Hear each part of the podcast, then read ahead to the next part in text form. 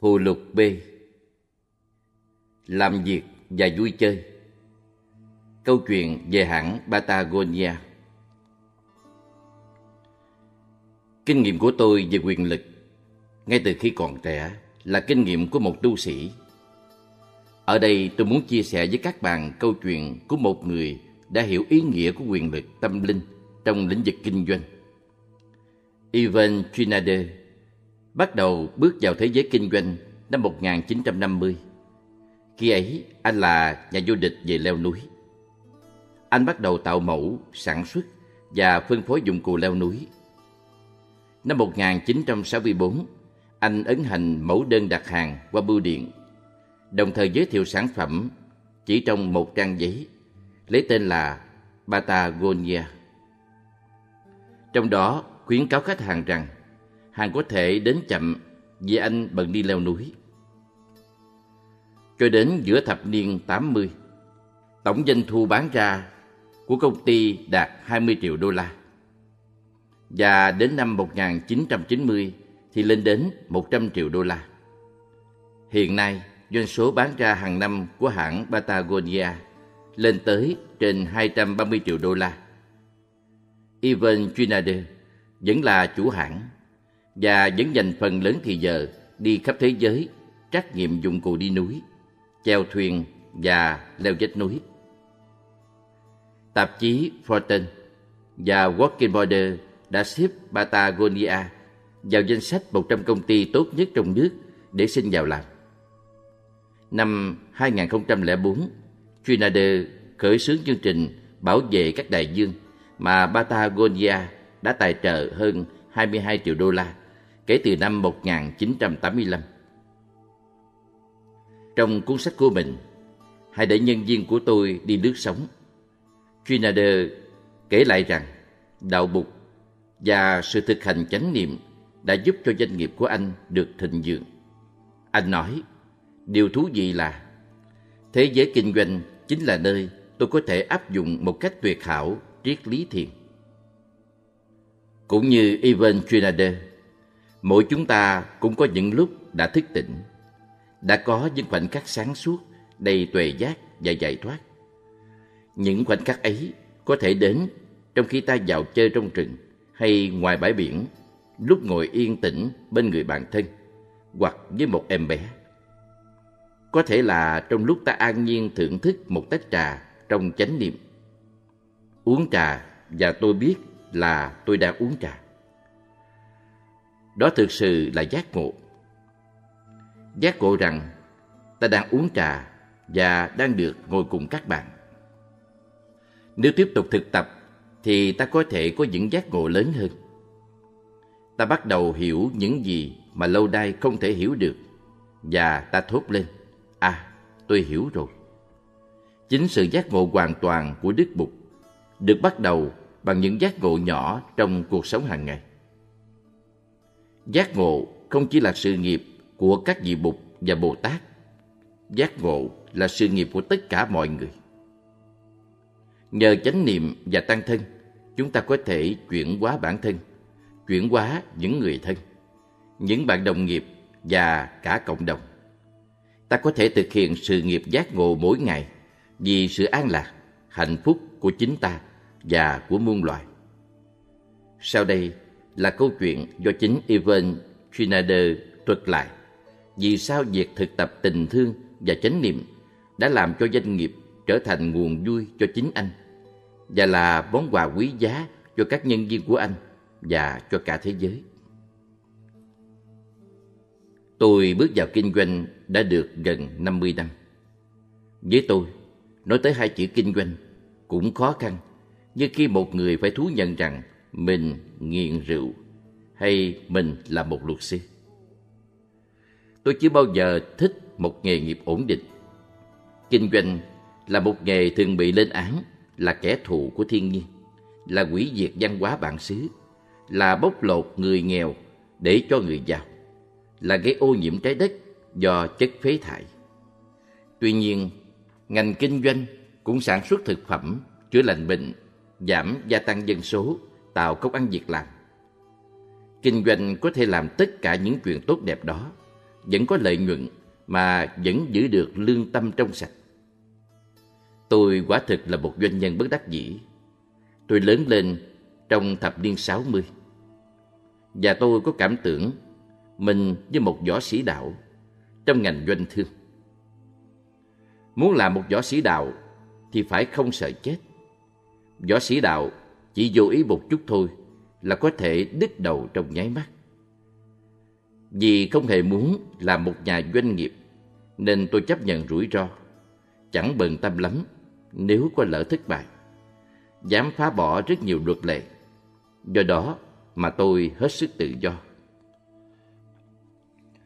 Mùa đông năm ấy, tôi đi Scotland và trong thời gian ở đó, tôi mua một cái áo chơi rugby.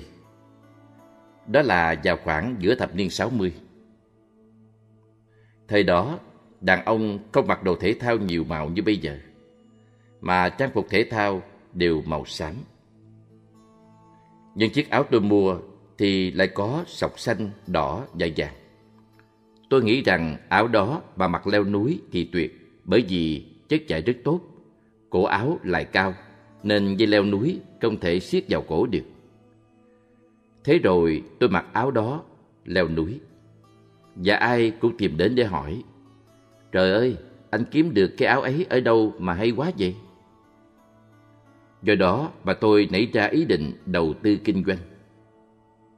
Tôi nhập cảng một ít áo loại đó từ bên Anh và bán hết ngay. Tôi nhập thêm và không bao lâu tôi bắt đầu chế tạo quần ngắn.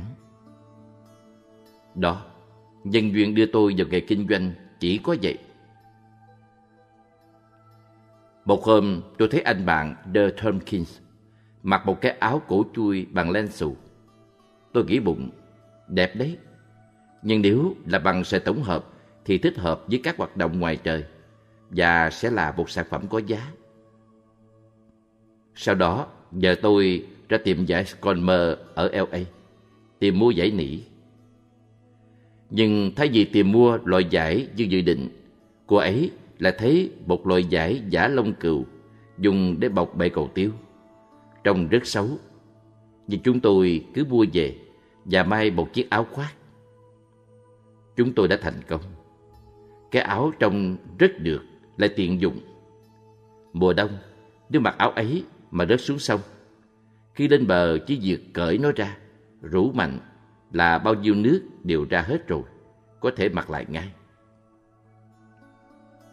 Từ từ chúng tôi cải tiến sản phẩm đó. Đến khoảng giữa thập niên 80, chúng tôi chế tạo được một loại giải nỉ trông rất đẹp, lại tiện ích. Tôi đặt tên cho nó là Cinderella. Việc kinh doanh của chúng tôi bỗng chốc trở nên phát đạt, vì ai cũng chuộng giải Cinderella. Nơi đặt hàng tới tấp, lợi tức tăng 50% mỗi năm. Tôi mở thêm nhiều đại lý bán buôn, cũng như nhiều cửa hàng bán lẻ. Tôi gửi tờ rơi sản phẩm tới tất cả mọi người. Chúng tôi rơi vào cái bẫy của sự thành công. Chẳng bao giờ để tâm suy tính.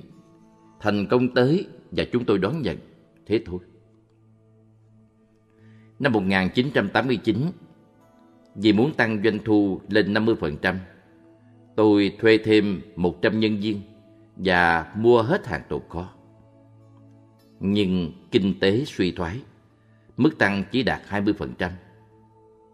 Mới nghe qua thì không đến nổi tệ, nhưng khi đã đặt ra chỉ tiêu tăng trưởng 50%, thì 20% là một thất bại nặng nề. Cùng lúc ấy, ngân hàng của chúng tôi lại gặp khó khăn về tài chính, nên họ đòi nợ. Bạn có thể thấy với dự định tăng 50%, chúng tôi thiếu hụt tiền mặt trầm trọng. Tôi cần phải vay tiền gấp. Đến nội kế toán của công ty, thậm chí đã giới thiệu tôi với một vài tay có liên hệ với mafia để vay tiền với lãi suất 28%. Thật mỉa mai, vì 28% cũng chính bằng mức phải trả cho các công ty tín dụng lúc bấy giờ. Dù sao đi nữa, đó thực sự là một khủng hoảng đối với chúng tôi. Tôi gần như bị mất công ty. Và tôi nhận ra công ty của tôi không phải là một cái gì trường tồn. Ngay giữa cơn khủng hoảng, tôi cùng 10 người quan trọng nhất của công ty xuống Patagonia. Patagonia là một địa danh quá thực ở Nam Mỹ. Sau khi đi dạo quanh vùng quan giả chừng độ nửa giờ, chúng tôi ngồi xuống thành vòng tròn và bàn luận xung quanh câu hỏi. Chúng ta đang làm gì? Tại sao chúng ta lại kinh doanh? Không một ai trong chúng tôi muốn trở thành doanh nhân. Không một ai trong chúng tôi có bằng cấp về kinh doanh. Vậy nên chúng tôi cùng nhìn lại và bàn luận về những gì được coi là giá trị. Giá trị đầu tiên được đề cập là phẩm chất. Chúng tôi quả thật rất hãnh diện là đã làm ra những dụng cụ leo núi tốt nhất thế giới. Không phải là một trong những mà là tốt nhất. Vậy thì điều quan trọng là chúng tôi cũng phải làm được như vậy trong lĩnh vực trang phục. Chúng tôi quyết tâm sản xuất loại trang phục thật tốt và quyết định áp dụng những tiêu chuẩn của công nghệ chế tạo mẫu để thiết kế trang phục. Chúng tôi muốn sản xuất những trang phục tiện dụng, bền và đẹp. Chuyên viên tạo mẫu có lần nói với tôi, khó mà sản xuất được trang phục tốt nhất thế giới. Tôi nói, sao lại không được? Anh ta trả lời, cái áo sơ mi tốt nhất được may bằng một loại vải Italia dệt bằng tay. Nút áo được đơm bằng tay. Đó là áo hiệu Giorgio Armani, độc nhất vô nhị với giá 300 đô la. Tôi hỏi, nếu đem bỏ vào máy giặt thì ra sao? Không, không thể làm thế được, áo sẽ co lại ngay. Tôi nói, vậy thì đâu phải là áo tốt. Chúng tôi là những khách hàng của chính mình. Điều tôi muốn là có thể giặt cái áo ấy trong chậu nước hay bên bờ suối rồi phơi và vài giờ sau là có áo mặc lên máy bay. Cho nên chúng tôi phải xác định thế nào là trang phục có phẩm chất tốt. Không có một cuốn sách nào nói tới những tiêu chuẩn về phẩm chất của trang phục. Cho nên chúng tôi phải tự nghĩ ra những tiêu chuẩn. Một điểm khác chúng tôi cho là có giá trị, đó là thời gian linh động. Khi một người cộng tác của tôi cần đi thám hiểm Annapurna bên Hy Mã Lạp Sơn trong 4 hay 5 tháng, thì tôi ở nhà lo việc kinh doanh. Và khi trở về, anh ấy lại lo công việc kinh doanh để tôi đi. Tôi lái xe từ California xuống tận cực nam của Nam Mỹ và leo núi trong 6 tháng. Đó là lý do vì sao mà tôi đã đặt nhan đề cho cuốn sách của tôi là Hãy để nhân viên của tôi đi lướt sóng. Công ty tôi có một chính sách là Sống lên là ta đi lướt sóng. Đơn giản quá, đúng không nào? Nhưng bạn có biết sao không? Ai cũng đi lướt sóng vào lúc 2 giờ vào chiều thứ ba tuần tới vì bữa đó mới có giờ rảnh. Khi con cái bị bệnh thì tất nhiên phải ở nhà săn sóc con. Nhưng đây lại là một thái độ hoàn toàn khác. Nếu bạn là một người thực sự ham mê lướt sống, bạn phải kiếm cho được một nghề nghiệp, một cuộc sống cho phép bạn được đi lướt sống ngay khi có sóng lên. Một điểm khác chúng tôi muốn thực hiện là xóa mờ ranh giới giữa công việc, vui chơi và gia đình. Chúng tôi muốn sản xuất ra những sản phẩm mà chúng tôi sử dụng. Chúng tôi cũng muốn gia đình luôn ở bên cạnh. Nhưng lại không muốn ai biến mất khỏi công ty trong khoảng thời gian 8 giờ làm việc. Mới đầu chúng tôi cho phép các bà mẹ đem con nhỏ tới nơi làm việc, đặt các em trong hộp cắt tông gần bàn làm việc của mình. Mọi chuyện im xuôi trong một thời gian. Nhưng vì văn phòng chúng tôi không ngăn thành những ô riêng biệt, nhờ thế mà truyền thông giữa chúng tôi rất tốt đẹp. Nên lần đó, một em bé la khóc quá trời đã gây ra khá nhiều phiền phức. Người mẹ phải bồng con ra ngồi ngoài xe. Vợ tôi có sáng kiến. Em nghĩ ra rồi, chúng ta sẽ mở một nhà trẻ. Và chúng tôi là công ty đầu tiên tại Mỹ tổ chức một nhà trẻ ngay tại công ty. Thật là hợp lý và lại tốt cho doanh nghiệp vì 80% nhân viên của chúng tôi là phụ nữ mà chúng tôi thì không muốn mất họ. Người ta nói rằng thay thế một nhân viên phải tốn 50.000 đô la. Vậy tốt nhất là không nên để mất một nhân viên giỏi. Chúng tôi cũng muốn tiếp tục tuyển bạn bè vào làm việc. Không ai trong hãng chúng tôi có bằng quản trị kinh doanh. Có người có bằng nhân chủng học, có người có bằng sinh vật học hay xã hội học. Còn tôi, tôi có bằng trung cấp cơ khí của trường trung học John Burroughs. Triết lý của chúng tôi là thay vì tuyển một người có bằng kinh tế, chúng tôi lại tuyển những người có lòng say mê trong công việc. Những người mà chúng tôi cảm thấy thoải mái khi cùng đi ăn chung. Những người chơi môn thể thao mà chúng tôi đang sản xuất phần dụng cụ, rồi sau đó mới huấn luyện họ về nghiệp vụ. Chúng tôi cùng học hỏi với nhau. Vì thật tình chúng tôi chẳng biết chi về kinh doanh. Cho nên làm như vậy tốt hơn nhiều so với đi thuê một chuyên gia kinh tế rồi lại phải làm sao cho họ say mê thể thao như chèo thuyền hay leo núi. Chúng tôi muốn làm ra những sản phẩm tốt nhất. Chúng tôi muốn làm việc với bạn bè. Có bạn bè xung quanh, chúng tôi muốn làm việc hăng say với gia đình ở bên cạnh. Trong chuyến đi Patagonia, tôi ghi xuống tất cả những giá trị đó. Và dần dần, chúng đã trở thành những triết lý kinh doanh của chúng tôi. Khi trở về, tôi buộc phải cho 20% nhân viên nghỉ việc để bảo đảm an toàn cho công ty. Đó là một quyết định vô cùng khó khăn, vì tất cả đều là bạn bè của tôi. Khi ấy, tôi đã thề là không bao giờ để công ty lâm vào tình trạng này một lần nữa. Tôi quyết định sẽ cố gắng mọi cách để cho hãng chúng tôi được ổn định lâu dài. Cùng trong khoảng thời gian đó, tôi bắt đầu quan tâm tới tình trạng suy thoái của môi trường, tình trạng tài nguyên trái đất bị khai thác triệt để.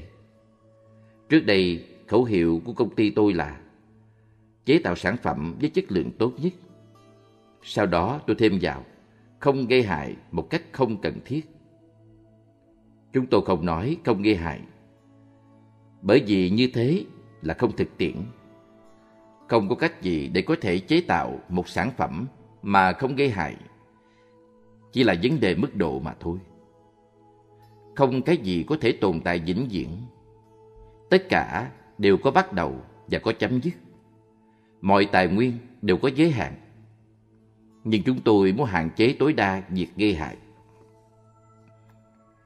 Tôi cũng bắt đầu tổ chức họp mặt với từng nhóm 15 nhân viên. Mỗi nhóm cùng ngồi lại trong vòng 5 ngày để bàn về triết lý kinh doanh của công ty. Chẳng hạn như, chúng ta phải làm gì với hệ thống cửa hàng bán lẻ. Triết lý trong lĩnh vực bán lẻ là gì? Có nghĩa là chúng tôi có nên mở cửa hàng trong các trung tâm thương mại bên cạnh cửa hàng Seas Chocolate hay không? Hay là đi tìm những tòa nhà cũ sửa sang lại? Tôi tổ chức họp mặt như thế với tất cả nhân viên của tôi. Không sót một ai. Và hướng tất cả mọi người vào một hướng chung. Có lần tôi thuê một chuyên gia tâm lý tìm hiểu tất cả nhân viên của tôi. Ông ta báo cáo lại với tôi như sau. Thật là lạ lùng, tôi quan sát tất cả nhân viên của ông và tôi chưa từng thấy ai độc lập như họ. Họ quả thật quá độc lập, đến nỗi họ không thể đi làm cho các công ty khác được. Tôi nghe mà sướng lỗ tai. Khi đã có một tập thể những người có tính độc lập thì chỉ cần yếu tố nhất trí nữa là lãnh đạo được họ. Phải thuyết phục được họ rằng đây là một việc nên làm. Đó là điều mà tôi đã thực hiện trong lớp học triết lý kinh doanh đó. Tôi luôn nghĩ rằng một người nông dân có trách nhiệm thì phải biết chăm sóc cho mảnh vườn của mình ngày càng tốt hơn. Một người trồng rừng cũng thế. Một nhà chính trị thì phải biết nhìn xa trông rộng. Nói như người Iroquois là phải đưa ra những quyết định có giá trị tới bảy thế hệ sau, chứ không phải chỉ là những quyết định tạm thời. Còn trong kinh doanh, điều duy nhất mà vị tổng giám đốc hãng phải thực hiện cho được là gia tăng tối đa lợi nhuận. Tôi quyết định tầm nhìn xa của doanh nghiệp mình là 100 năm. Và vì vậy, tất cả những quyết định đưa ra đều dựa trên quan điểm đó. Điều đó có nghĩa là chúng tôi chọn cách tăng trưởng bền vững. Bởi vì ngay cả khi cố gắng tăng trưởng 10% hay 15% mỗi năm, thì cũng không thể đạt mức bạc tỷ sau 20 hay 30 năm. Nhưng đó lại là điều tất cả mọi người đang cố gắng thực hiện. Kể từ đó, công ty chúng tôi dương lên. Chúng tôi trả hết nợ, bởi vì tôi không tin tưởng vào các ngân hàng. Công ty chúng tôi tăng trưởng với mức độ mà chúng tôi gọi là tăng trưởng tự nhiên. Chúng tôi không khuyến khích tăng trưởng nhân tạo.